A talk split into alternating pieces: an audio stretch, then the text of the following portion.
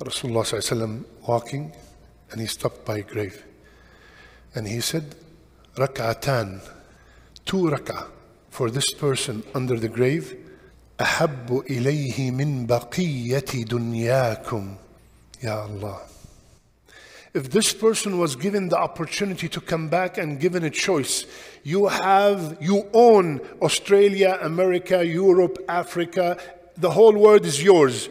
All of it with its gold and silver and diamonds and oceans and mountains. All the streets are named after you. The country, everything is yours. This is one option. And another option, pray two rak'ah. Now, I would pick the first. But he, because he saw, he said, two rak'ah. Two rak'ah. Khayrun, not equal. Khayrun, better than owning the whole dunya. He saw.